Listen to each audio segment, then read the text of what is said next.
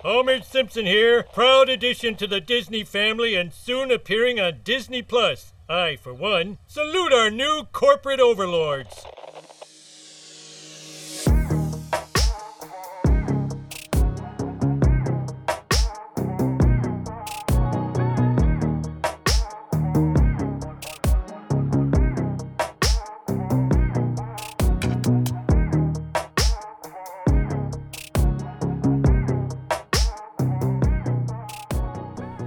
I want to buy a house, mm-hmm. but I don't know, because I never really wanted to before, but now, and also something about seeing all these nice, like, mid-century modern ramblers, I'm like, it'd be kind of cool to have one of those. But, like, I don't know, I've never really wanted a house before, especially, like, just myself, but now seeing some of these nice houses every day, I'm kind of like, well...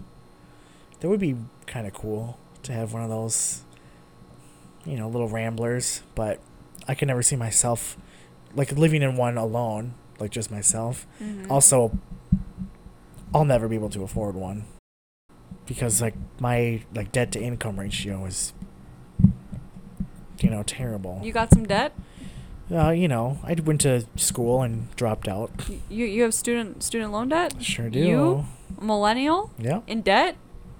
I would have never guessed. Wow.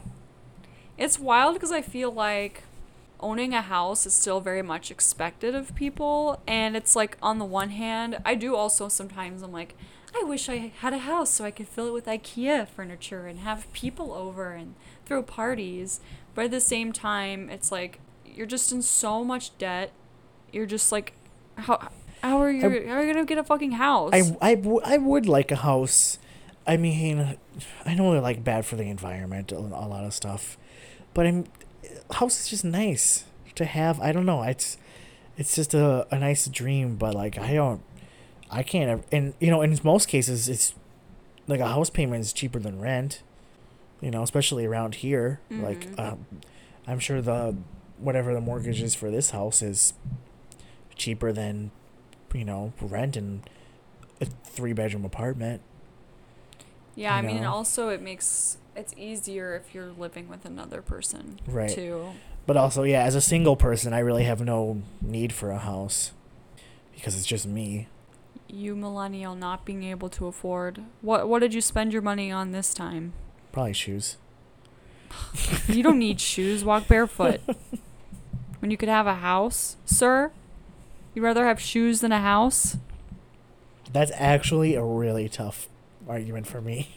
I mean, like, as a as a, like as, a, as, a sho- as a shoe like sneakerhead, like, hmm would I, I want mean, these Jordans or our sneakers is a much better subreddit than the I don't even think it's a real subreddit. Our houses, our houses sounds boring. There definitely isn't our houses. It's isn't. Gotta be.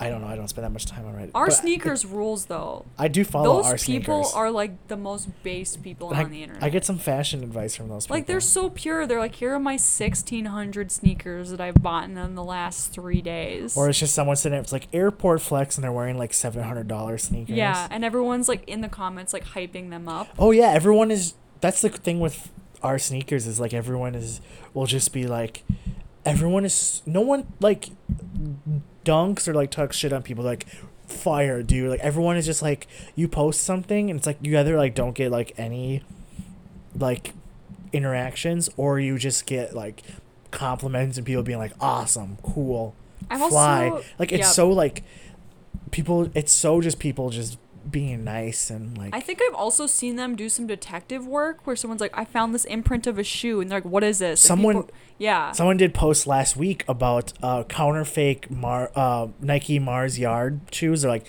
I don't know, shoes that are way more expensive than I could ever afford, but like counterfeit ones being like actually going through and being sold on like StockX and like resale, and they're like, dude posted like diagrams, Venn diagrams, like how to spot a fake oh one. My like, God. They like look out for each other. Like it is a community on there. Okay, so that is this week's plug for a subreddit you need to follow is our sneakers. Our sneakers. Those those people are, like, I'm not a huge shoe person. Like I wear probably the same pair of shoes every single week, um, and I have a few pair of tennis shoes. I have some Nikes that are they're nice, but it's just like very wholesome. And also, like, shoes are definitely, like, they're a whole ass art form. They are. Um, well, I mean, that's all fashion is, too. Fashion is art. And yeah. it's just, it's art that you wear. And how you, like, piece certain things together is also, like, a form of, you know, it's obviously a form of creative expression, but almost, like, an art in itself, too. Like, you sure you didn't make the shoes yourself or design the shoes, mm-hmm. or you didn't design the shirt that you're wearing, but by putting them together in certain combinations, that itself is art. Did you know that despite shoes being a unique art form, you cannot copyright them? Really? No, because they're considered functional, and things that are functional, like clothing, are not subject to copyright protections. Isn't that insane? So how does it, so like, so you can so, copyright, like, so you can, there's like, for example, like jewelry is not a necessity. Shoes are considered a functional necessity. Right. That's why shoes. We don't pay, like in, in Minnesota, you don't pay taxes yeah, on so you can't, clothing or shoes. Yeah. And, so even though your design of a shoe, so there's still like trademark protections. Right. Um, but in terms of like the actual design, you cannot copyright your designs. I never knew that. Yeah, that's kind of fucked up, honestly. We're so, gonna talk about copyright in a little bit, but uh, that's crazy how that like works into what we're talking about, because like, so what you're saying is I could take like the design of like a of like a Jordan three, but as long as I didn't have like the Nike logo on it. From what I understand, basically, like as long as you didn't have a Nike logo on it and maybe had your own logo on it.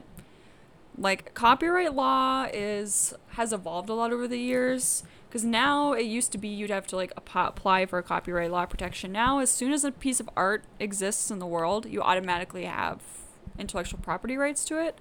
But it's if things are considered functional, like, even though, like, runway fashion is, like, insanely unique and interesting, maybe the drawings of it, it's, like, kind of, like, gray area stuff, but like the actual clothing and shoes cannot be copyrighted, because you can't, if we were to copyright things that are a necessity, like they would be no longer accessible. That's that's a good point. I so never thought of that. That's one of those things where it's like wild that fashion is clearly considered to be an art form, but you cannot copyright your shoe designs. But you do still have trademark protections, so there is that. Right. So like anything with like um you can't just like make a like a logo t-shirt or something. Yeah. But yeah, if you were to make shoes that look similar to another brand but didn't have the logo on it, you should be fine. I mean, like, if you think about it, that's why there's so many knockoff, like, Uggs. If you go to, like, Target, all of the... True, yeah. Beloved store, Target. Or, like, fake just, Crocs. Yeah, all of the shoes, there's, like, fake Crocs, fake Uggs, fake, like, Converse. Like, all the shoes look basically like it, but they just don't have the logo on it. They just don't have the logo. And if oh, shoes so had sense. a copyright protection, you would not see fake Uggs and fake... Because they would fo- they would copyright the shit out of those des- shoe designs, but they can't. The more you know. Wow, this is like awesome. Yeah, learning more about copyright law. Wow. So. Did you know you can't copyright a tweet? Really? Yeah, you can copyright photos and videos attached to tweets. That's why news organizations have to ask you for permission to use videos or pictures. But your actual tweet is not copyright protected. Why? Do you know why? I do not know why. I looked because it up. Because you'd think that'd be like you I, publishing your own written word. Yeah, I looked it up. I don't remember the exact rationale, but I think it's just because you post it on a public platform. I wonder if like it belongs technically to like Twitter or something. But it's not like, I think it also because it's so brief. It's like under a certain amount of characters. So like you can't. That's why. Have you noticed like the brand of people on Twitter who are like, they use the same three memes to be like, ah, oh, look, a stolen tweet, or like, you stole this tweet. I'm like, why? They're like the cops of the internet whenever they see like a reposted tweet. And it's like, to me, I'm just like, the nerd part of me is like, you can't copyright tweets. So like, just drop it. It doesn't matter. Yeah, it's just uh, being an asshole or bad taste for like comedians on Twitter. Yeah, they're the Twitter cops. But yeah, so... Copyright. I'm certain. I'm learning so much about copyright this episode. Yeah, when you do library science for a master's degree, copyright law is like pretty important, so you better know your stuff. Damn, that's cool. Speaking of copyright law, we're gonna talk about Disney today. Before that, we should probably like say who we are. Oh yeah, uh, it's the third episode of Cancel Club. We're yep. still doing it. Yeah. It was it's gonna be a rough one this week because I'm currently in the middle of moving, and we're sitting in my empty bedroom right now. Yeah, I'm sitting on a mattress, like no bed frame, right? Bed frame's taken apart. It's yep. getting ready to be loaded up and moved. Uh, this yeah. microphone's currently like on a box right now. We're making do. It's It's been a hell of a week. Yeah. But hey, we're dedicated. Yes, we're, we're here to cancel. We're putting out a third episode. Yeah. We're here to cancel some shit, talk some smack, dunk on some people. Fuck. Well, I'm Catherine. I'm Scott. Whatever. I basically said we're about to talk about Disney, but we will eventually. I do want to talk about someone else that got, should be canceled this we week. We gotta talk some shit. Because okay, something. Before I was like, let's talk about shoe copyright law. Um, we were kind of talking about debt, student loan debt, and how it like derails your whole life basically. And there is an up and coming political candidate that has a solution for you. Did you know that if Kamala Harris becomes president and you have a Pell Grant, that you could get student loan forgiveness if you have a business that's been operating for three years in a low, what is it, in marginalized or disadvantaged community? Disadvantaged that's community. The, that's the language she used, yeah. That's what she used in her tweet. So yeah. To the twenty-two people who apply for that student loan forgiveness requirement, here's to you. I, Cheers. I saw this tweet this morning, and I literally responded with, not only is this stupid-ass idea in a joke, it is fucking insulting. Yeah. Like, you're seriously putting this out as, like, an actual, like, policy proposal? Like... Like, say what you will about, like, okay, so Elizabeth Warren's plan is still means testing bullshit, but it's still, like... It's a lot better it's than... It's still, like, forgiveness... It's uh, it's just, like, uh, an income... The, the means testing is just how much money you make a year, not, like, do you have a business... Like, or because someone said this is similar and to... And it's like, also only yeah. Pell Grants. Like, yeah. I mean, yeah, a lot of people have Pell Grants, but... A lot of people don't. And also people are saying it's very similar to Hillary Clinton's plan to basically, like, provide loan forgiveness to entrepreneurs and business owners, which someone... People have been rightfully putting out on Twitter, and something that I have experience with through my past job and job experience outside of retail is... I feel very familiar with um, kind of loan process for businesses. And basically, in order to be a successful business, you need capital. You need capital. And in order to get capital from a bank, you need usually a good credit score, or you need, and you also need collateral. And if you don't have those things, you do have other options, but that usually means you're going to be taking out a subprime loan that's risky with high interest, and you still have to have collateral. And you also have to... Should I keep talking? Yep. Um, and you also have to have, like, a business plan, a business pitch, all of these things, like... If you want to have a successful business, capital is basically a requirement. You need capital. If you're going to have brick and mortar business, you need capital to open it up. If you don't have brick and mortar, then you need it to for staff, for accounting, for supplies. Like, that's just like basic one oh one. So you're telling people with student debt to go get a loan to start their business, because most businesses fail within a year. Vast majority of them. It is very rare for a successful small business to make it three years. So it's like, just from my personal experience, it's like ab- ab- absurd. The loan process, getting capital for business, is excruciating at times. It's not easy. It's like a huge deal when businesses, small businesses, can finally get them. It's absurd to be like, yep, these all these Pell Grant recipients are just out here starting small businesses. Hey, our podcast is a small business. Not technically. It's a small business. I'm calling it a small business. It's not business. Registered L L C. I'm going to make it Cancel Club Pod L L C. You can do that. It's really easy. Yeah. I'm going to make I'm going to make a small business for us, and then we're going to get student loan forgiveness. I think you just have to have like two hundred dollars. All right, let's do it. Cuz I've I've set up an L L C before. And I think our disadvantaged community is podcast listeners. Yeah. And people who want to listen to us. Clearly not not mentally well. So like every like we're clearly serving like a mentally unwell population. So we're like clearly we're, we're, we meet her requirements, right? Yeah, let's do it. This seems spot on. We have a good solid argument. Hey, here. If we're going to do this plan, then I kind of want Kamala Harris to be president so I can be one of the few like the one of like we can be part of the thirty people who finally qual- qualify for it. I mean, we still don't want that to happen. No, we don't. But it would be kind of funny. It would be. It would be funny. But I mean, like, I, I definitely know, like, since seeing her just casually tweet about it, I'm sure that got ratioed. I haven't seen the exact ratio of, like, comments, but I know, like, most people's responses to it. Like, I know number one trending right now is just Pell Grant. And then it's her tweet. And it's, oh, like, yeah. People are, like, no one is like, this is a good idea. Everyone's like, what the fuck? Because it's, like, define disadvantaged community. What does that mean? And also define, like, successfully operating. All day I've seen people quote tweeting her, just dunking on her, just making fun of. It's it's so stupid. It, it really makes me mad because basically what this whole plan is saying is, if I am president, we will do nothing. Nothing. Because that doesn't that doesn't apply to anyone. Like you like you joked, it's like thirty people. Yep. Nothing. It does absolutely nothing. It's like the same thing Biden said a few weeks ago. Nothing would fundamentally change.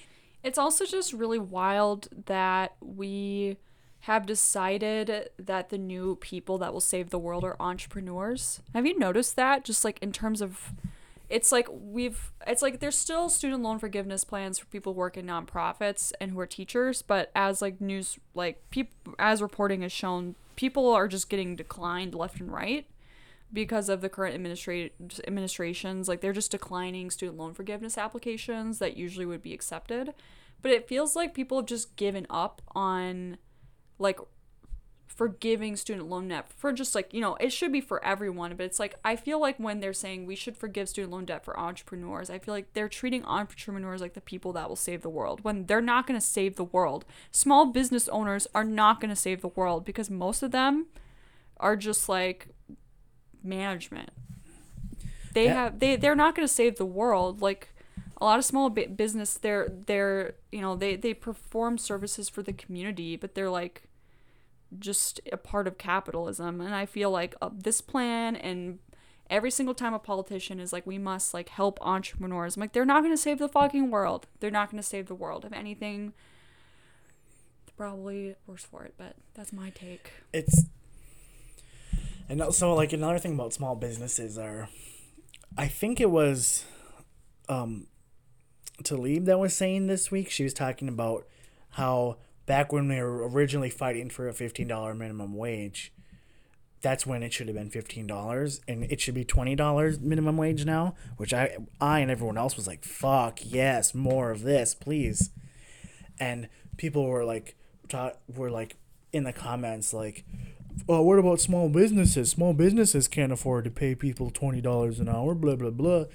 And um, shit, even Brian uh, from...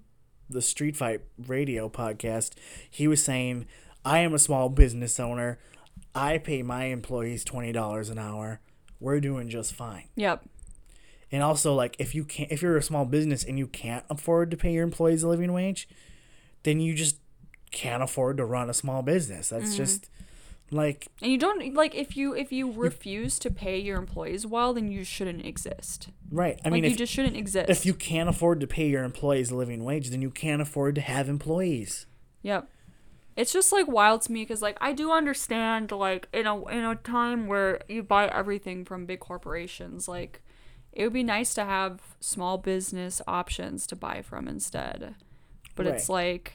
And there are definitely some, like, small businesses that do help the community and whatnot. But it's, like, it's just wild to me that we've given up on, like, education and healthcare and all these things. And now we're just, like, putting the power, like, we're giving, we're putting the future of the world in the hands of small business owners. That's what it feels like to me. Well, it's just business owners in general. Just business owners in general. Like, it's, like, business owners and entrepreneurs are going to, like, rebuild this shitty world. And it's, like... Amazon and Elon Musk are the ones that are going to save us. Yep. We're doomed. Bad. That's that's the bad take of the week right there. Well, I mean, we got plenty more bad takes of the week. Um, but, yeah, that student loan shit was too much. How about um, R B G or G saying that uh, Brett Kavanaugh is a very decent person? I don't know. Like, she she also, like... she also said, like, thought very highly of Antonin Scalia. Like, she said she respected him. He was, like, a complete ghoul. Oh, he was a monster. And like, she, like, when he died, she was like, I respected him. It was like, what? Yeah, I mean, so I'm not entirely surprised by no, that. No, no, it's not surprising, but I was just like, this is... People still think exa- she's a boss. Another example of why she should have retired a decade ago. Yeah. She's when not... we could have appointed someone younger to also hold a more... more, I guess, more liberal position. Yeah. But, like, you know, we wouldn't have, you know, fascists controlling the Supreme. I mean, we do, we, we still would. I, I guess it's a disaster. I think the just abolish the Supreme yeah, Court. Abolish SCOTUS. It has. It is actually insane that, like, the president, who, like, also abolished POTUS, like, gets to choose, like, a handful of people who determine, like, all the laws. Yeah, I remember, th- like, do you ever remember, like, learning about, like, government in school and thinking about, like, they're like, oh, yeah, all the checks and balances. And I was like, yeah, this all makes sense. And then as you get older, you're like, this actually is stupid and it is actually really bad. My government-issued propaganda school book yeah. telling me that the government's working just fine. Yes. But yeah. It's like, oh, yeah, it's not like a single party could completely control every branch of government and just make things hell. I just like I feel like yeah I really remember it's like it makes like the when you learn about civics, it's like the government is this perfectly balanced, like, organized civil machine. I just learned yesterday so yesterday was my birthday and I went to Mankato for my birthday, and coming back we drove through Saint Peter. mm. I think that's what it's called. Been through there a million times. And I learned that Saint Peter was a was maybe going to be the capital of Minnesota. Really? I didn't know that. So what happened was um, they were going to make it the capital of Minnesota, and they had this bill that they were going to sign, and this politician, like, stole the bill, like, hid out in a hotel room where he was drinking and gambling and, like, playing cards, and they were never able, and he showed up at the very, very end of when they were going to sign it, so it never passed into law. Like, he just straight up stole the bill and just hit out with it. This uh, was like in the late eighteen hundreds. So then it the capital became Saint Paul yes. instead.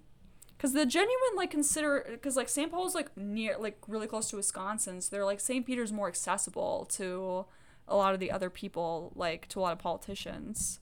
It is, like, it is in terms of, like, geogra- like geography more accessible than, like, Saint Paul is, which is, like, the bank like bank of the Mississippi I, River. I guess. I guess I've only, like, just drove through Saint Peter yeah. like a million times, thinking, like, it's just in the middle of nowhere. Yeah. So there you go. That's why it's like you think, like, politics is this civil thing, but it was no, like, it's a mess. And it's always been that way. Like, literally, they straight up would just steal bills and go hide out with them. Well, I mean, yeah. That's why we have Saint Paul. We've all been, we've all been taught it's like, oh yeah, the government was set up for, you know, for the people, by the people, and, like, if you just take two seconds to look at, like, history, it's like, who originally was able to vote? Landowning white males over twenty-one years of age. Yep. That demo was had to be, like, the the smallest fraction of people. Yep. And so, like, there was never no, that was never the case. Yeah. So just, like, abolish SCOTUS, basically. Yeah, but, like, get rid of it. Yeah, your no- notorious R B G is icon feminist queen, fucking canceled. Queen. I'm just gonna can- we don't need to go into it. Stupid. Yeah, she's bad. What else happened this week? What else was cool or bad? Anything fun? I feel like something cool happened, but I'm. I mean, I turned twenty-six. Isn't that cool? Congratulations on making it to twenty-six. Yeah. Um. I feel like I was voted most likely to die at the age of twenty-five. So the fact that I'm still alive is a big middle finger to all of my high school classmates is, who that, clocked me correctly. That is honestly something to be proud of. Like, no, no joke. You, you. I mean, like, if if you look at my at Catherine lore and you look at my life history, it is genuinely surprising I am still alive. It's it's good news. It is good news. Um, I don't know. I think in terms Boris of, Johnson's prime minister. Oh, that's good. I can't. I don't know enough about U K politics to go into that, but I just know that's bad. I just know he, like, is bad and evil. Yeah. But I feel like that's, like, Britain is, like, the... That's home of, like, they invented that. They invented evil. They like, invented... really, it's, like, I know, like, the United States is truly evil and cruel, but, like... But we just Britain, learned from our big brother. But, like, Britain is like, they invented it. Yeah. Yeah. Yeah, they like invented colonialism. Yep. So it's we like... We just perfected it. Can we just uh, cue clown music right now as we talk about right, Brendan? If you find the clown music, I'll, oh, put, I it, will. I'll put it dun, dun, dun, dun, dun, dun, dun, dun, like...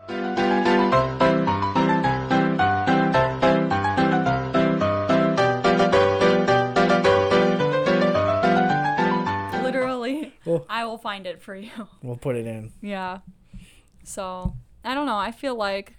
There's that going on. Something based happening today, um, it's Sunday right now, um, is Bernie did take a bus to Canada with some people with diabetes, yep, with some he, diabetics. He did the same thing twenty years ago for, I think it was women with breast cancer. Yep, and so they took a bus to, I think, Ontario, um, where they were able to get insulin for thirty-four dollars, which is still too expensive. Oh yeah, because I saw um, it should be a chart where it costs like six dollars to produce. Yeah. It should still not. It shouldn't even. It should just be free. Be free, but yeah. He was saying it's and they it was a bus from Detroit, and in Detroit it cost about I think it was like three forty. Mm-hmm. Um, and so I think that's pretty based.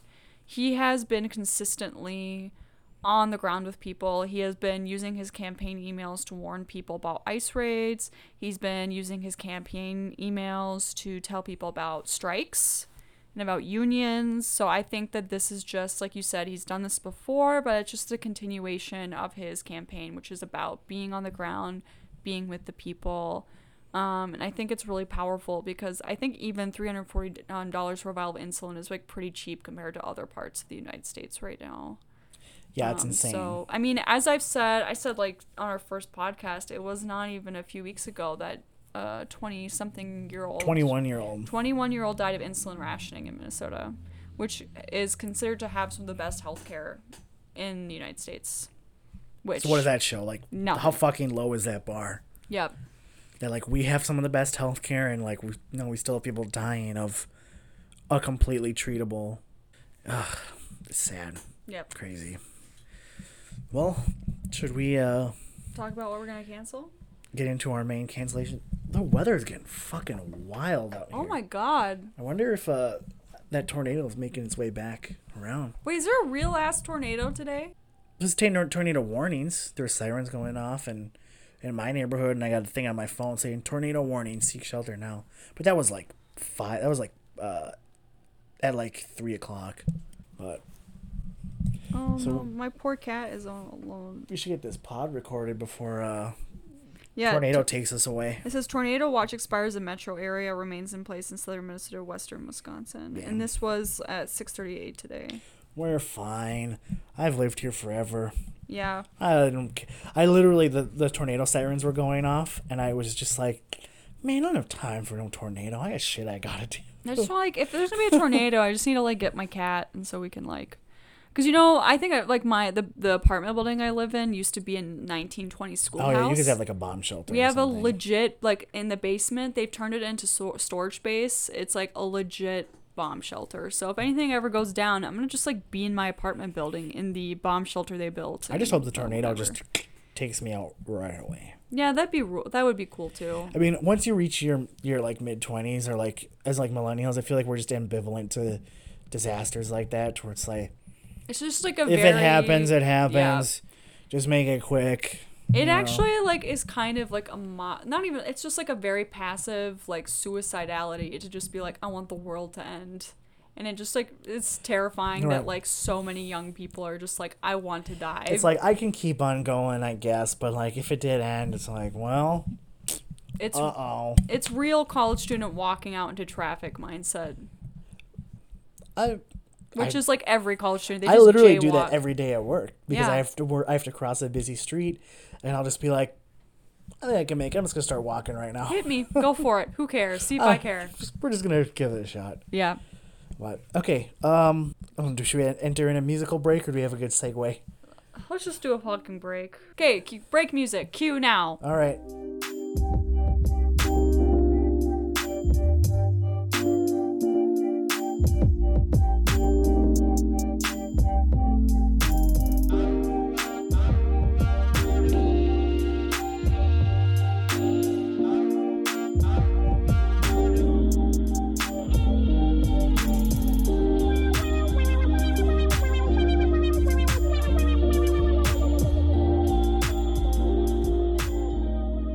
right, so today we're going to talk about everyone's beloved media corporation, Disney.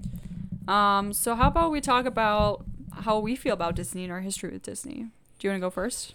Sure, I guess. I mean, I'm a millennial and grew up on the nineties Disney stuff. I know all of the... I know Catherine doesn't know any of the Disney afternoon cartoons like Chip and Dale Rescue Rangers or Ducktales or... No, I do know those. Go- do you know Goof Troop? I was allowed Disney growing up. You were allowed What's Disney Goof growing Troop? Up.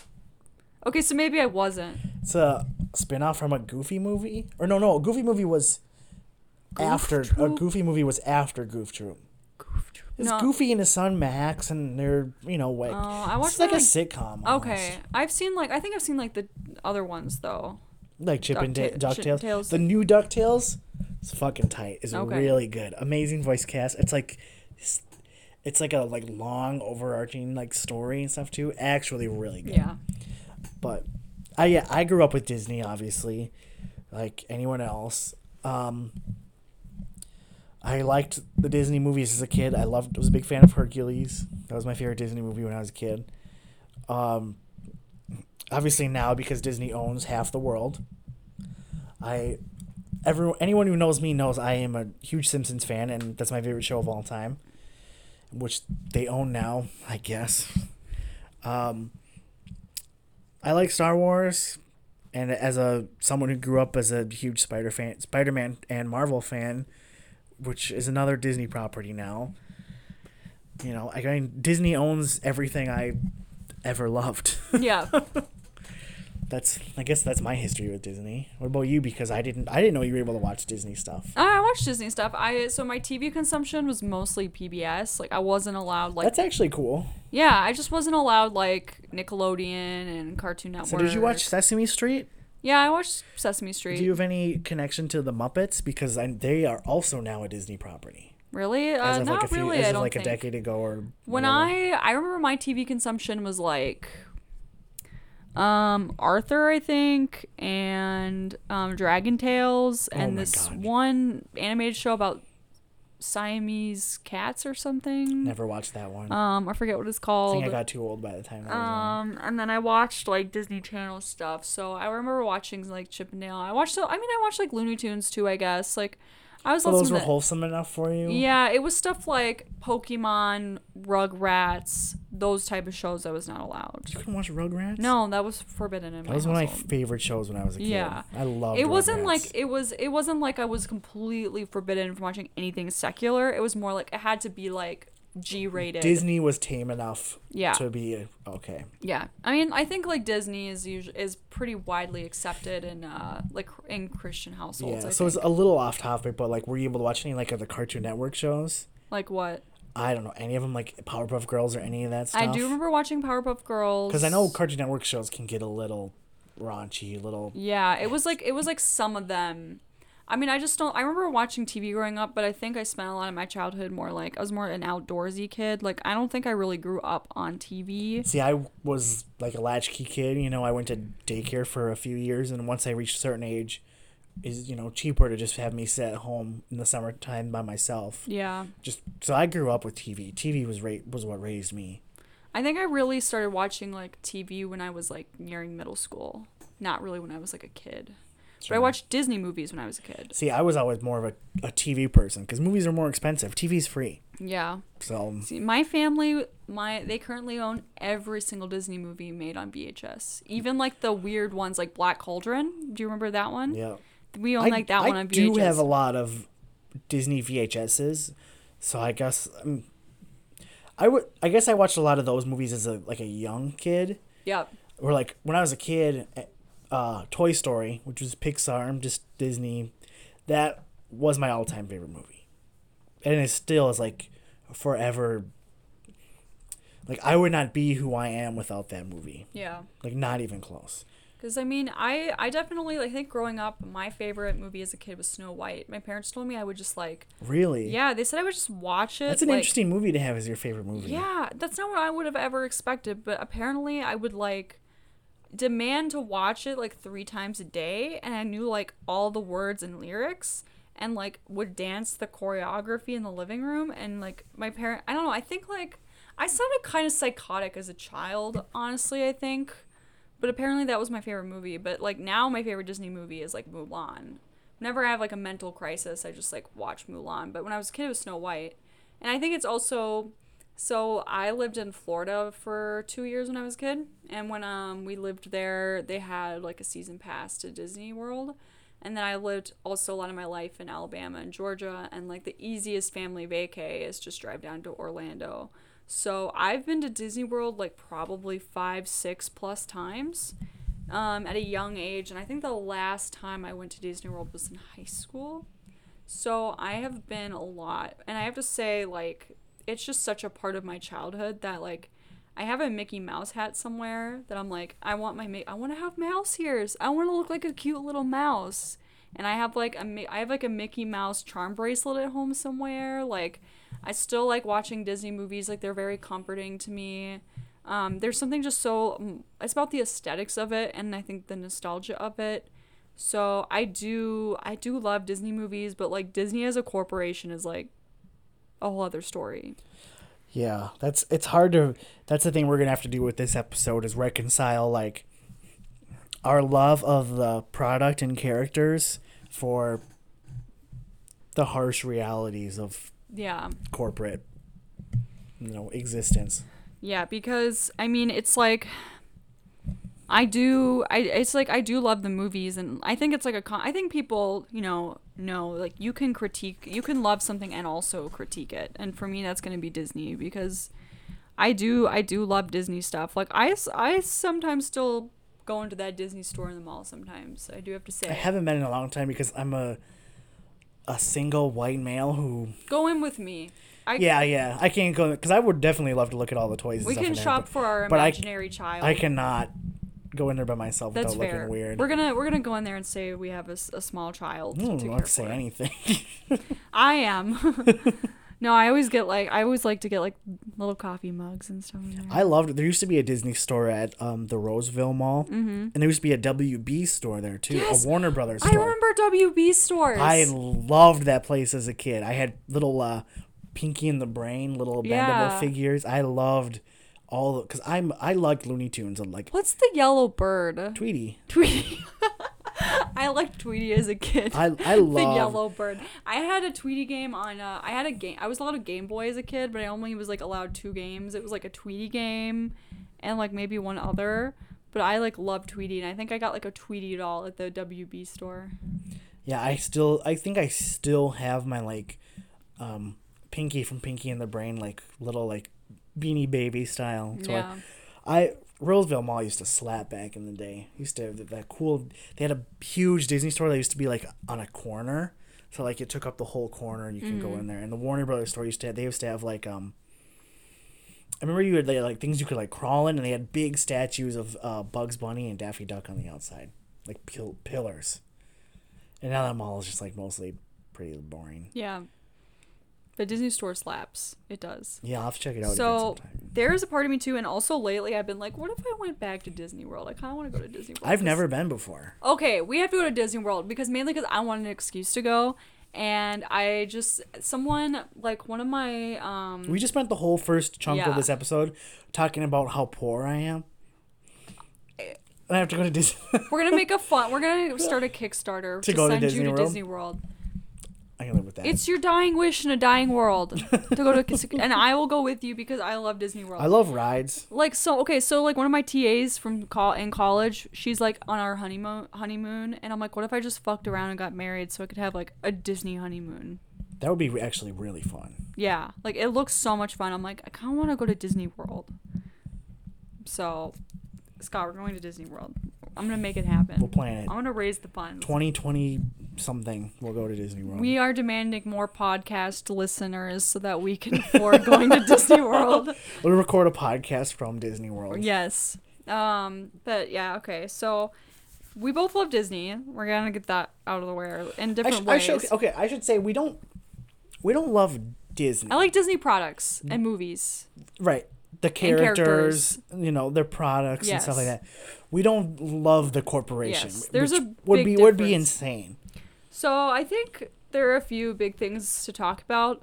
Um, but to tie into our earlier conversation about copyright law with shoes, a big reason why Disney fucking sucks is because of their impact to on co- copyright law. And you know, you know a lot more about this than I do. Yeah, so copyright law used to be that when you created a work of art, so you wrote something, drew something, something, a work of art that was out in the world, you had to, I believe, apply for a copyright. So not everyone did, because it was kind of, I think it required time and money.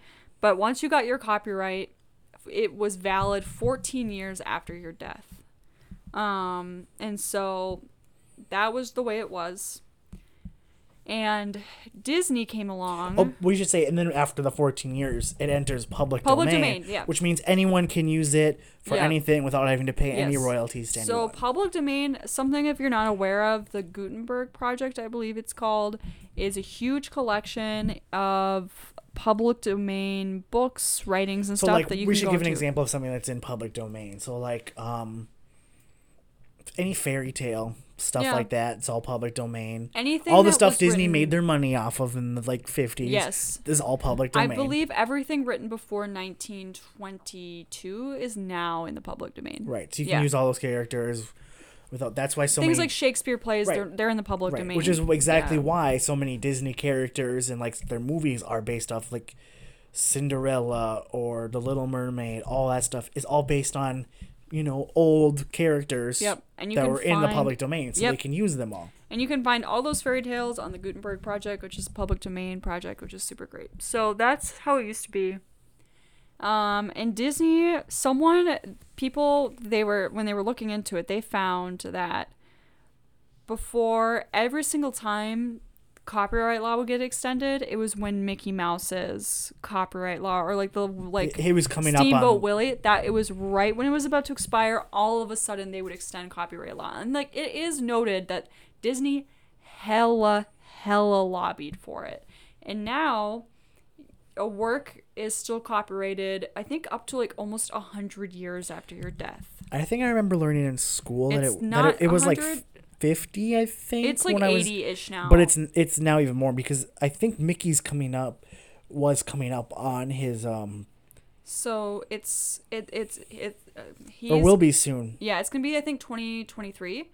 But people have a lot of people have um theorized that nothing's going to happen because they think that there would be too much pushback against it now. Because when it happened at the time, it just kind of like slid through. Like people weren't really paying attention. But now it would be much harder. Think, for example, like Google is a, a company that is not in favor of copyright protections. Because they had like, they were doing like a Google Books project. I never and heard copy- about this. Yeah, so they were doing, they were trying to get a bunch of books that you could use, and copyright law was hella in the way of their project. So there are a lot of big tech corporations where copyright law isn't good for them, like copyright protection. So I don't think it's going to happen, but like it has permanently changed copyright law. And what happens is it forces so many works to just die because the the creator dies. And that work is protected for right. for so fucking long, and so it's it's permanently changed copyright law. And it's people like, don't have a- if something is still owned by somebody, people just it's harder for people to access that material. Yeah, and a lot of the a lot of information should be accessible. I mean, not to say Disney is responsible for the copyright crisis. I mean, but it has definitely contributed to a culture in which we value like. Protecting works over accessible accessibility to knowledge. Like for example, it's like, for example, like um a lot some of the most important information in the world is trapped behind paywalls, and be, it's because so much important literature and studies and shit just get copyrighted and no one can access them. And so I'm not saying that's necessarily Disney's direct responsibility, but they are the one that has lobbied the intense copyright protections yeah. we have today. And I do have to say, in Europe, I think that's always been fifty years, so it's not like it's has zero precedent, but I do think like it is it's really Disney is the one that has led to a copyright crisis. That's the only way I can describe it. And it is, like, really ironic that they all their c- characters are public domain. All of them. That's what I... Well, not all of them. Not, like, their original character, but, like, yeah. all of, like, the early Disney movies all that they the made. Ori- their, like, the ones Snow, that made Snow Disney White, Corp. Cinderella, yeah. Jungle Book, Robin Hood, Black Cauldron. Yep. All... I think Black Cauldron, right? Because that's a... Is that a Sword in the Stone? I have no idea. No, movie? no, no. There is a Sword in the Stone. The Sword in the Stone. All yeah. of that stuff is all public yeah. domain stories that... Disney yep. just adapted and made their money on. And well, I mean, with the current, with the upcoming, because it's Steamboat Willie, that that's what's coming up. Um, Mickey Mouse's trademark is still theirs, and later iterations of Mickey Mouse are still protected. Um, so I don't think they're really in trouble also because of it, but it'll be interesting to see how Disney responds to copyright law in the upcoming years. So I just looked this up right now. That apparently January first, twenty twenty-four is when Mickey Mouse is, is, it says here on Google, so on January first, twenty twenty-four, the very first Mickey Mouse cartoon, Steamboat Willie, will pass into the public domain, yep. along with the Barn Dance. The expiration of the copyrights of these films will mean that anyone can make copies of them. Yep. So the character, I guess, I don't think... Mickey Mouse would exactly enter the public domain, but people can make any copies of. It's the iteration of the. It's the Mickey Mouse in that cartoon. Right. So, but that is like. It's older. It is, but it's that's, not. It's that's, not the current. But Mickey that's Mouse. Like the basic components of Mickey yeah. right there. It's gonna be interesting. It's really gonna be one of those things that we're not gonna know what it looks like until we get there. Yeah, Wiki. I couldn't even imagine what it would be like. So that's just like. That's one reason why I dislike Disney. Um, but it's definitely not the worst one. I think maybe the way they treat their workers is probably pretty bad. I mean, we did talk a little bit about, you know, paying employees, you know, what they're worth and a living wage. Yeah, I mean, it's like, okay, I found this article that was from the L A Times that came out last year.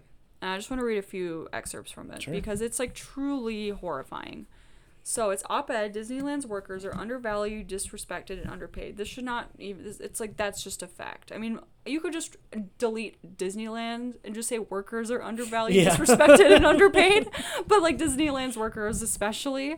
Um, so in this article, this is just insane. Okay. Our survey of food service workers, hairstylists, costumers, candy makers, security guards, custodians, hotel workers, retail workers, ticket takers, musicians, puppeteers, singers, and dancers affiliated with ten different unions revealed that eighty-five percent of Disneyland employees are paid less than fifteen dollars an hour. Even among full-time employees who've worked at Disneyland for more than fifteen years, fifty-four percent are paid less than fifteen dollars an hour and thirteen percent are paid less than eleven dollars an hour. Workers at the Anaheim Resort are paid so little that more than one in ten report being homeless at some point in the last two years. Two-thirds say they don't have enough food to eat three meals a day, and three-quarters say they can't afford basic expenses every month. Over a third of employees enrolled in Disneyland Health Insurance Plan report that they have to give up other necessities to pay the monthly premiums. That is just a small section from this gigantic article and investigation, but that is, like, so fucking horrifying. And it's, um, th- that's just from Disneyland, but I've heard the exact same of Disney World, um, and just the Disney Corporation generally. They do not fucking pay their workers. And I looked up the, what, how much money the fucking Bob Iger makes, and it's like, I don't even remember. It was like, it was too much. It was too much money. Obviously, yeah. I mean, I'll, I'll look it up again, because it's like, I mean, I, I've pulled up how much money Disney makes every year, because their revenue... and twenty eighteen was fifty-nine point four three four billion dollars. That is absurd to not have to, to not pay, to have employees that can't eat three meals a day, who can't, who have to give up necessities to pay their premiums. Like, that is just, like, so, so, so, so disgusting. Um, and I know this is something that Bernie has recently brought to attention. Um, although I, the fucking dumb controversy that day was he was like, we need to pay Disneyland, Disney World, like Disney, just Disney employees more. And they were like, typical man stealing another person's ideas, because Abigail Disney, who is the ga- granddaughter of Roy Disney, yes, the brother of Walt Disney. Yes. So the one who created the, the company. So she's the granddaughter. her net worth is around one hundred twenty million dollars, I think. It's above one hundred million dollars. So she is rich as fuck. And so she went undercover in um, to to observe worker conditions and was very vocal about them. And she's done interviews about how rich people have been taxed more. But I, funny enough, she always refers to rich people as they and never we. She's like, rich people, yeah, they should be taxed more. I'm like, you're also included, ma'am. So it's like people are like, she's out here and Bernie's stealing her ideas. I'm like, okay, well, I'll I'll listen to her more when she redistributes her wealth, maybe. Um, because she's still worth over a hundred million dollars. Right. She's she's she's saying good things technically, but she, like she also needs to start putting her money where her mouth is. You yeah. know? So it's like, it's have it's been documented, and it's like I mean it's gone to the point where it's like an heiress, a Disney heiress, is out here saying like the. She said that the C E O gets paid too much, which is true. I mean, all C E Os probably get paid too much. Yep. But it's like it's so it's just um. It's it's horrifying. Every anytime I see an article about worker conditions, in addition to not being paid enough, what I also see is that they're like, it gets um, claustrophobic. They're not like fed. They get dehydrated. It's too hot. Like just the conditions are also not good. It's just like what goes into because this is basically like Disneyland and Disney World, and I don't know exactly how much they make up their profits compared to their movies. It's probably like a smaller portion, but like it's definitely like all the workers are the ones putting on the whole spectacle for people, and they're like all dead inside, I think. Yeah, horrifying, terrifying. Yeah. I highly recommend reading the whole article um from L A Times. It's just an like another example of why unions are so important, and just like the fight for like workers' rights, and like not not even what's the word I'm trying to find here, not just like workers' rights, but just like um I'm just treating people like people. Yep. Like like we have to fight so hard just for that. I mean, it's just like the C E O makes millions and millions and millions of dollars. This corporation like owns the world, makes so much money, and it's and like people are work- skipping meals and living in their cars. Yeah, like, homeless, homeless people. Yeah, it's like it's so insane. So it's just like, and I'm sure in like Orlando, like Disney runs probably runs that town. Oh yeah. So like I'm sure they employ a lot of people in that city, and then like but then they also pay them nothing. Yep. Even though they control like they're the only place for people to work in that city. You know, wasn't the Wasn't the Florida Project kind of like at that? I didn't see that movie, but wasn't it? I haven't seen that movie, but I'm no, sure it's something like that. And I can't talk about it because I haven't, don't even know what the fuck I'm talking about. Yeah. So it's like, that's just a huge thing with the zines. And it's also just like not, it's, it's once again, it's like public record. You can find this shit out in the open, but I just feel like people don't fucking care. It's like, it's just like, it's so disgusting. Um, and that's just like something about Disney that, they're fucking canceled. Well, obviously, that. that's why we're talking about them. Yeah. Um. So that's that's just yeah. That's that part. Um. Of it. We were talking before we started recording about all the Disney remakes. Yeah. They're kind of like trash. You want to like talk on those a little bit too? Okay. So which Disney? Which ones have you seen? We've both seen Jungle. Jungle I've Book. seen Jungle Book. I haven't seen any of them. Okay. Otherwise. So Jungle Book slaps. Jungle Book's actually good. I mean, yeah. it's and it's what, what what got um Jon Favreau to do The Lion King, which yeah. I. Not bothering to see, Parent. Which I kind of had hype for when they're like the cast and stuff, but then I guess more came out. I was like, I actually don't yeah. care about this. Yeah, so it's like I saw Jungle Book, which I think I saw like really early in the morning, like a matinee thing, like eleven a.m. showing, and I was like, woohoo, like crying during it.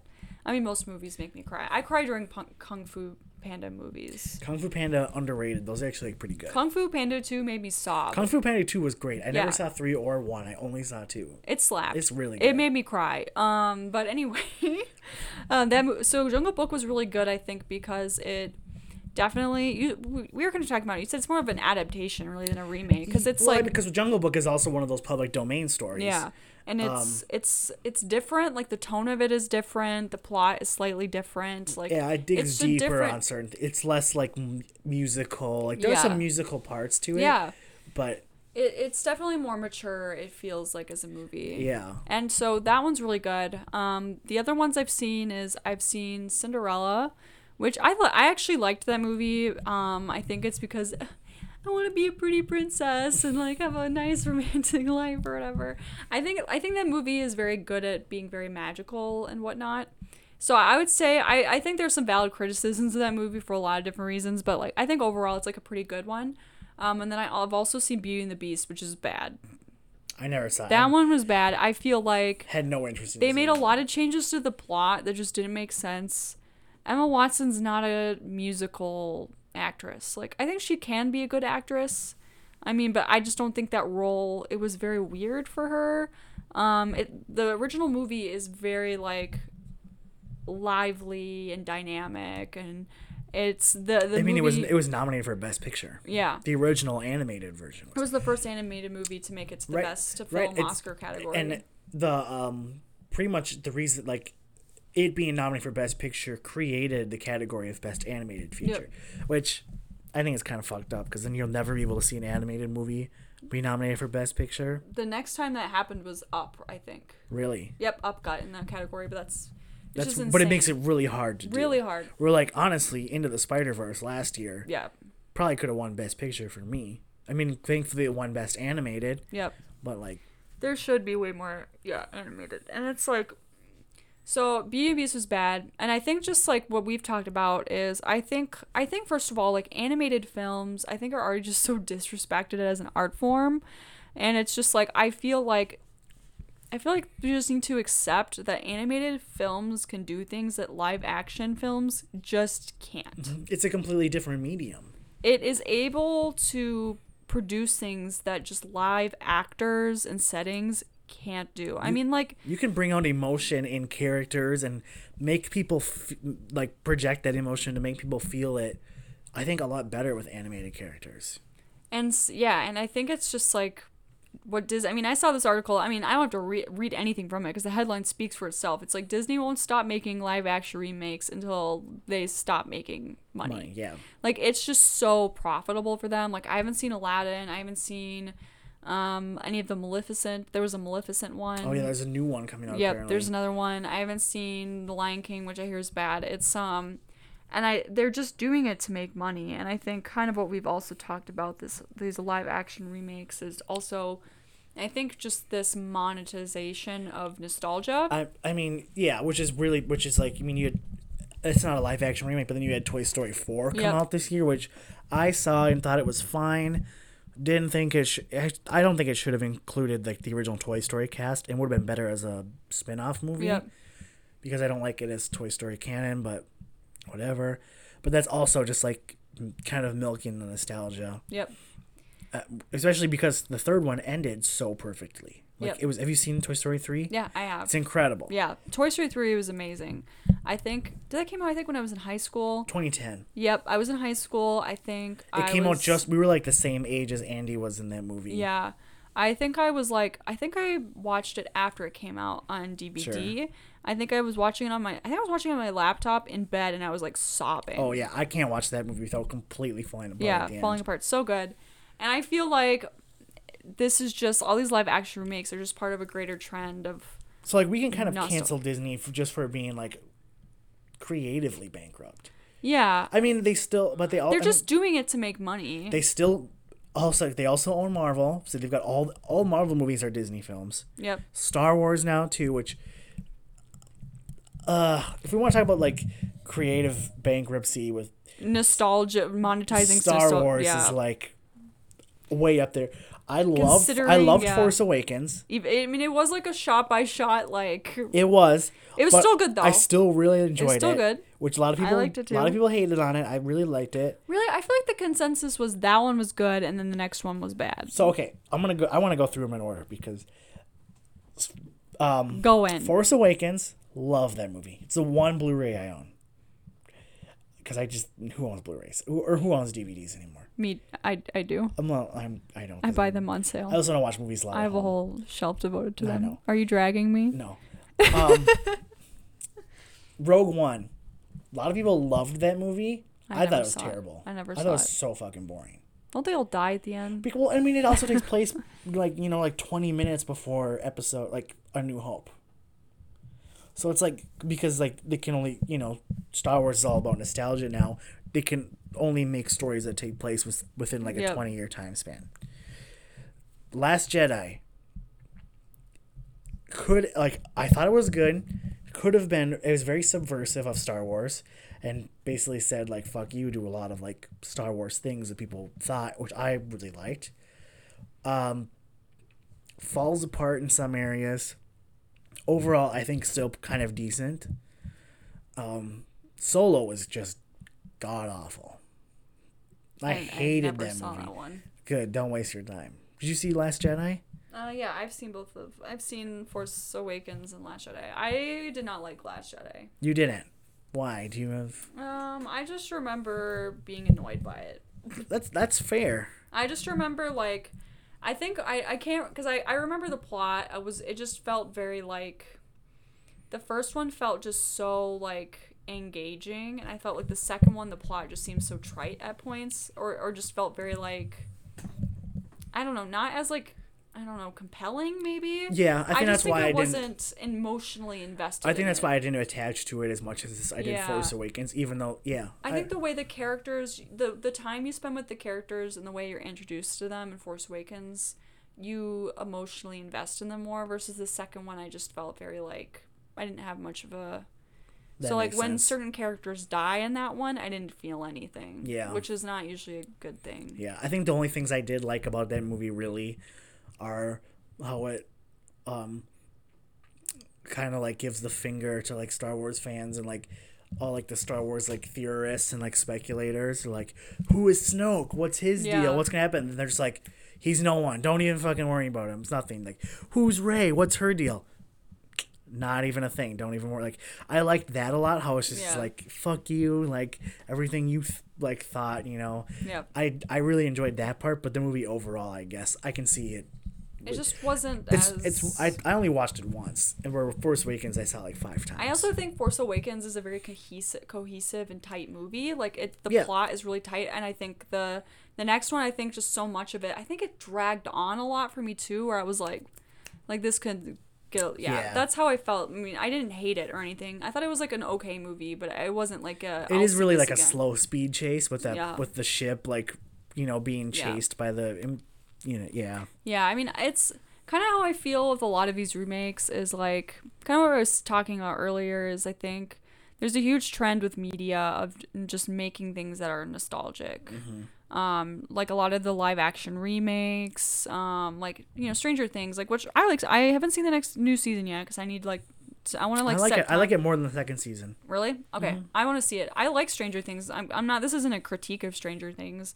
Um, but I think there's just a huge, I, th- cause what I was talking about earlier is I feel like the reason why we crave the past and nostalgia is cause we have, we have no future. There's no hope for the future. There's no we- hope for the future that all we can do and no hope in the present.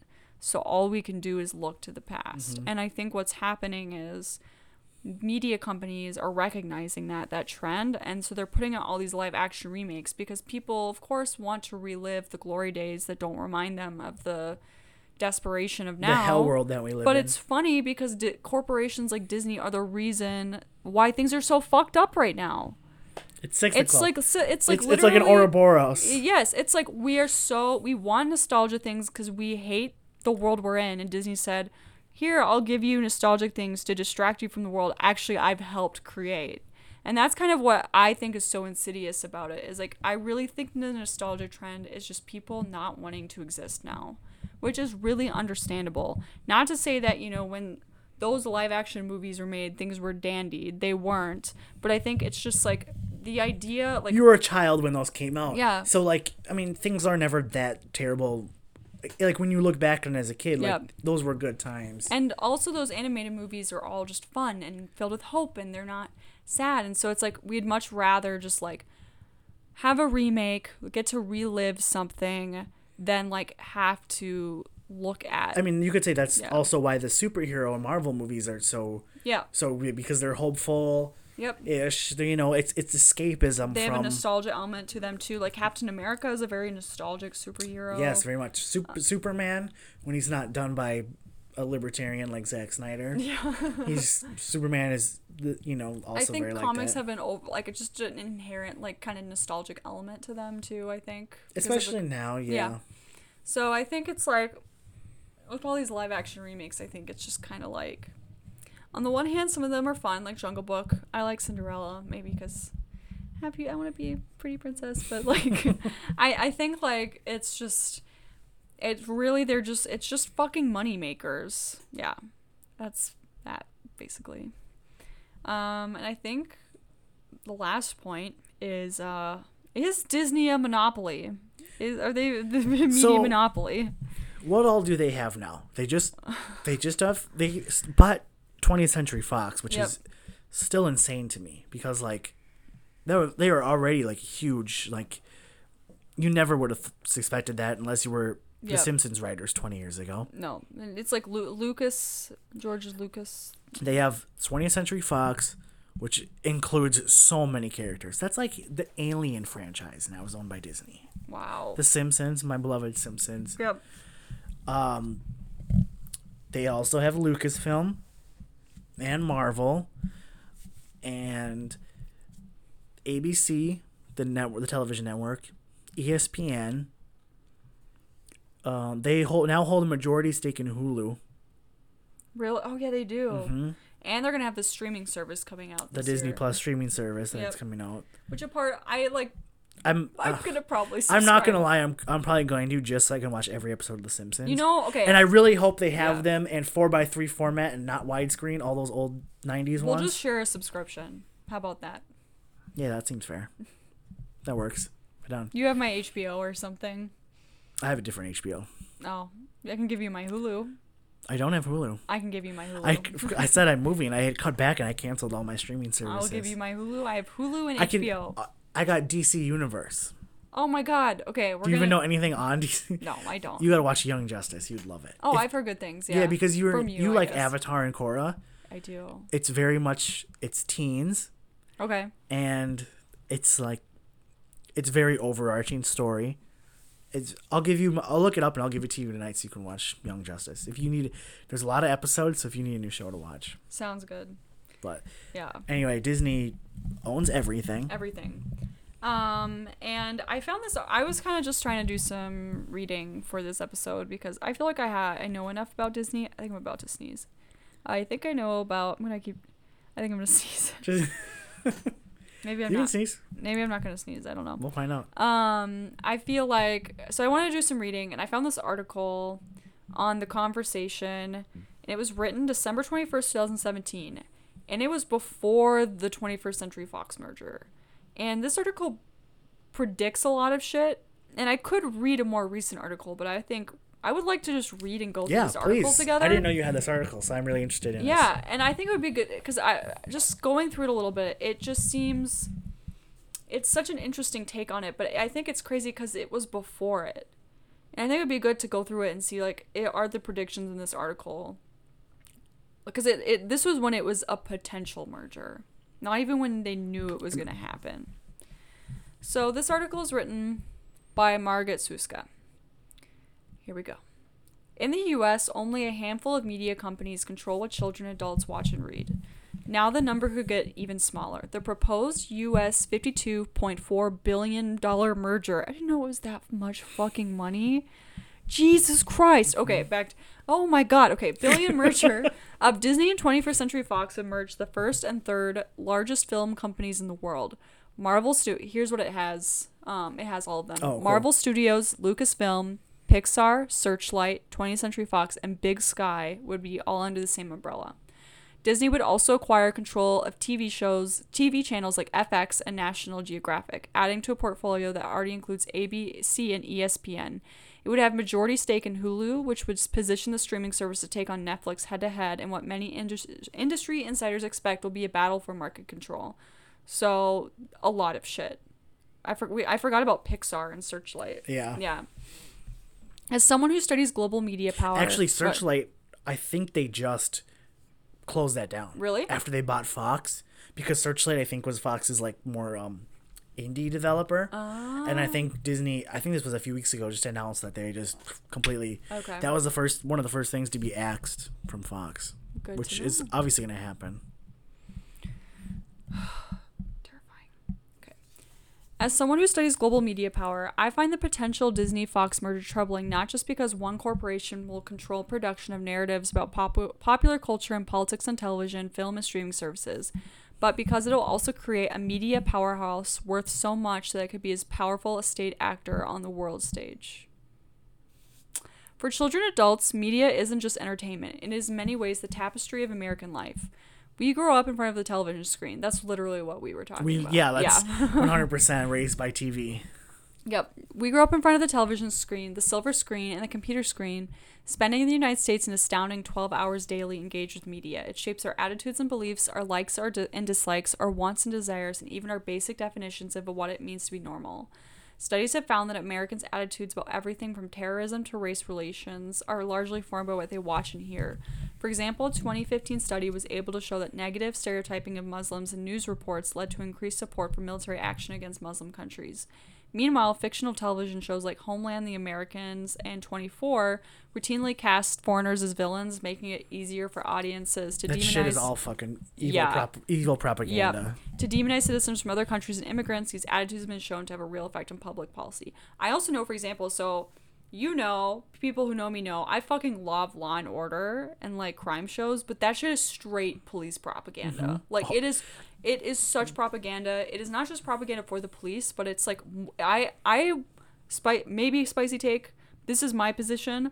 The reason why, one of the big reasons why public defenders are not taken seriously is because of shows like Law and Order and shows like that. Because in Law and Order, even like Brooklyn Nine-Nine, which is a fun show, they like fucking hate defense lawyers on that show. Like in any crime show, defense lawyers are shown as evil and horrible, getting in the way of them putting away the bad guy, yep. kind of thing. Yep.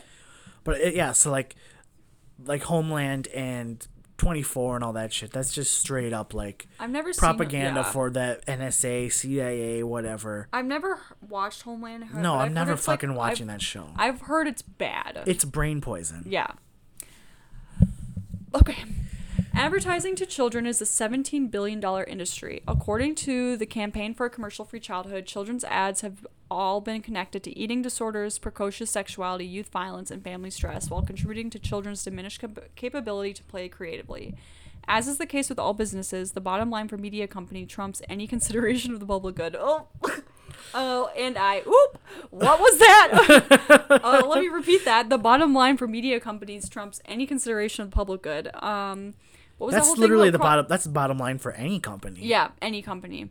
Uh, studios. This this article slaps, dude. Studios ultimately produce shows that attract the most viewers and sell the most ads and movie tickets. Cheaply produced reality television, celebrity gossip, political drama, and films packed with action and special effects. The result is a media system that has become what us media scholar Marty Kaplan calls a weapon of mass distraction. And that's not to say, like, for example, I do like reality T V sometimes, like. Um, I think it can be really fun, and I obviously like films act, act packed with action, special effects, like Marvel movies. They're still fun to watch. Um, yeah, Endgame is probably still up there as one of my favorite movies of this year. I'm glad. I mean, Endgame was a great end to a franchise, unlike Game of Thrones. So there's that. We'll get into that later. And that's a it later. It might be kind of late for Game of Thrones. At no, that point, I think. But. I follow two different. I follow some. Um, there's like two main. No, there's like three main Game of Thrones subreddits. People are still into it. Oh, they're talking still about mad. It. They're still mad. Well, maybe that episode will come out when the next book comes out. They're gonna do it when the when the game. Yeah. Or when the when they're like prequel series or whatever the fuck they're doing. They'll now. do a Game of Thrones remake. They're gonna milk it in forever. Like five years, they'll probably. Do it forever. I mean, they're gonna do that. Well, what's it called? Prequel soon too. We'll see whatever, because now that A T and T owns Warner Brothers and H B O. Oh, I forgot about that. There are. Okay, so this is like applicable to just media consolidation yeah. in general. Yeah. Okay. Let's continue with this article that slaps. Media control then has powerful implications in our society. The stories that appear influence how citizens make sense of the world. When journalist and media critic Ben Bag- uh, Bagdikian wrote his nineteen eighty-three book, The Media, The Media Monopoly, fifty companies controlled a majority of what Americans watched, read, and heard. He predicted that further media consolidation of ownership would weaken coverage of lobbying, environmental issues, war, labor fights, and corporate wrongdoing. LOL, LOL, LOL, LOL, LOL, LOL. This book from thirty years ago predicted the future. Yep. By the time he wrote his sequel in two thousand four, his predictions had largely come true, but even he didn't think that ninety percent of American media outlets would fall under the control of just five big media corporations. He wrote that these conglomerates operated as a kind of cartel that controlled our most important institutions, from newspapers to film. Disney, of course, was one of the five media conglomerates he named. Another was Rupert Murdoch's News Corp, which at the time included parts of what would become twenty-first Century Fox. Which now is owned by Disney. Yes. This article was written in twenty seventeen. This is horrifying. This is like, feels like, a, I feel like I'm reading like a dystopian, like short story. Like this can't be real. Yeah, well, uh, we live in a dystopian I'm going to post Short this story. on our Twitter, this article. Yeah. Because I think people need yeah. to read this. Like, there's some really um good illustrations with it, and some, like, every single paragraph has, like, two links, like, hyperlinks cool. to other things. Yeah, it's really good. Okay, continuing. If the fifty-two billion dollars price tag sounds big, consider this. The payoff will be massive. The hybrid corporation control will give Disney a third of all domestic box office revenue, which in two thousand seventeen amounted to three billion dollars. Third of all domestic box office revenue. Because the deal further shrinks the dwindling number of voices controlling media, Disney's merger with Fox has a long way to go to pass Department of Justice muster. Three major antitrust laws are supposed to guide Department of, supposed to supposed to guide Department of Justice pr- principles related to mergers and the resulting market conditions left in their wake. But I expect we'll see what's happened in the past when regulators have attempted to control the ownership structure of other media conglomerates. A massive lobbying campaign. yeah, there was like. Yeah, okay. The seventy-two billion dollars deal that merged Comcast and A and T Broadband in two thousand one was given the go-ahead. A decade later, Comcast bought N B C Universal for thirty billion dollars, a merger that passed both F C C and Department of Justice scrutiny after being called a lobbying frenzy by roll call. Disney already spends millions of dollars annually lobbying, lobbying Congress, the, Uni- the U S. State Department, the Federal Communications Commission, and the Office of the U S. Trade Representative, the federal agency responsible for negotiating with China to alter how it accepts and runs Hollywood films. I also predict this merger will strengthen Disney, Disney's bargaining power with China, which controls films' release dates. China, the world's second largest film market, typically blocks out American films during crucial summer blockbuster months to focus on domestic films, and allows just thirty-four foreign films to be released each year. Yet some believe China will be more willing to negotiate with the mega company that will emerge after the merger because of its sheer financial clout. The merger, of course, will also influence what information reaches Americans, including content citizens need to govern themselves in a democracy. Do you want to kill yourself yet? We only have, like, three more paragraphs. I'm just just looking to see if that tornado's coming. Please kill us. Okay. Disney shares members of its board of directors with companies like Anheuser-Busch, Chase... An- Anheuser-Busch. Yeah, that's how you say it, Anheuser. Um, I want to say it like a German. Um, Chase, Manhattan, Coca-Cola, Unilever, and Pfizer. Should it, citizens should ask, how might this influence the information disseminated about food, banking regulations, consumer products, and pharmaceuticals? And consider how a stronger China, China-U S media alliance would impact U S films, television, and news. Would American media companies be hesitant to cover human rights violations, factory conditions, or pollution in Asia for fear that they would anger the Chinese government and therefore lose bargaining power and access to audiences? I don't know if I necessarily agree with the whole thing on China, but, like, what gets left out of coverage is sometimes as important as what makes it in. If just four companies get to decide, we should all be concerned. That was before the merger. Yeah. That was before, and that was when they were like, maybe, like, it has to pass through. Some people didn't think it was actually going to happen. Some yeah. people were like, there's no way Congress is going to let let them do but it. But as this article shows, like, this, that has happened time and time again. And it's always just, they just let it through. Yep, because there's so much lobbying. Mm-hmm. Um, and I think that's just, like, this article, if if you take this in in addition to the way they treat their workers, I mean, they... This article talks about how they hella lobby. They use that lobbying to change copyright law forever. They've done this um, in order to basically just control media. And when you control media, you really do control culture. And when you can control culture, you you control society and the way that we view the world. Yay, because culture produces, like, our society, and our society produces culture. And we just, we live in a society. Sort of, we live in a society. We live in a fucking society. And this was literally written... Two years ago. Yep. Before they even... And everything that she said, that she predicts, became true. Yep. one hundred percent. So isn't that great? Yeah, that's wonderful. So I highly recommend reading this article. We'll tweet it out. Yep. Um, Margo Margo Suska, who is a... I might be able to put it... If you send me the link, I might be able to put it in the description for the episode as well. Yeah, I think you can. Yeah. Because it's it, it's lit. Um, so I kind of want to follow all the hyperlinks on it. Um, that's what the... Oh, that's a very good... Uh, yep. Good picture. Yep, so... That is uh, why I canceled Disney. But, like like I said... I still like Disney movies. Um, when I'm having a bad day, I still watch Mulan. I know all the words, songs. I know it all. I still want to go to Disney World. Scott and I will go to Disney World. Um, I think that's really the moral of this episode is you have to you have to be able to critique the things you enjoy. Yeah. You know, and like be able to look at, you know, things deeper. And And I also think at the end of the day, if someone said, like, we have, we're going to abolish Disney, but you won't get all your movies anymore, I think I would have to be like, okay. It probably would be for the betterment of... Yeah. I mean, like, the, the movies would still exist, but it would be more like, we have to, we can't have Disney anymore. It's so fucking corrupt. Like, they can't make shit anymore. It would, you'd just have to be like, yeah. They're so fucking evil.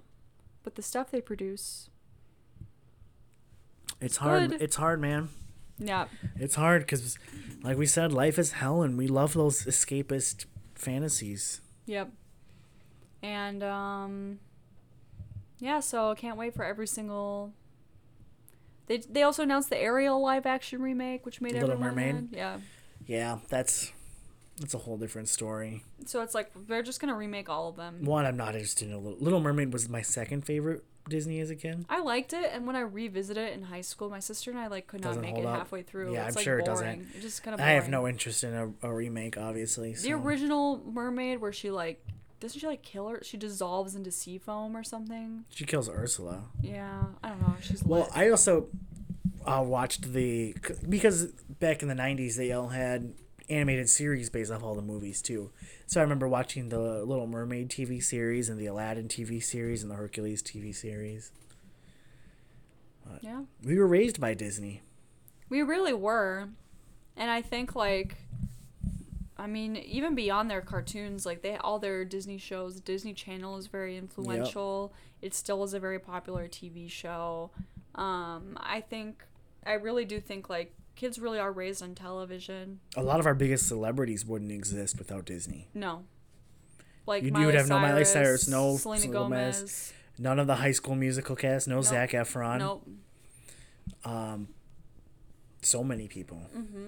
A lot of them got started on it. Mm-hmm. So it'll be interesting to see what what's on the horizon. But like, I'm they're gonna keep absorbing shit. Oh yeah, we'll probably have to do a. an update episode on eventually. Yeah. Man, uh, we've talked a lot for a lot of stuff today. It's been a productive episode. We're doing yeah. pretty good. Yeah. So, all right. Well, should we uh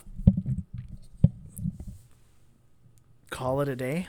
Yeah, I'd say we did our the last two episodes we did the bad take at the but Kamala Harris, that's bad take. That's pretty bad take. You can't get pretty worse than that. Her co- like her take. Bad. She had a pretty bad take. Yeah. What was I did send you because it was your birthday yesterday.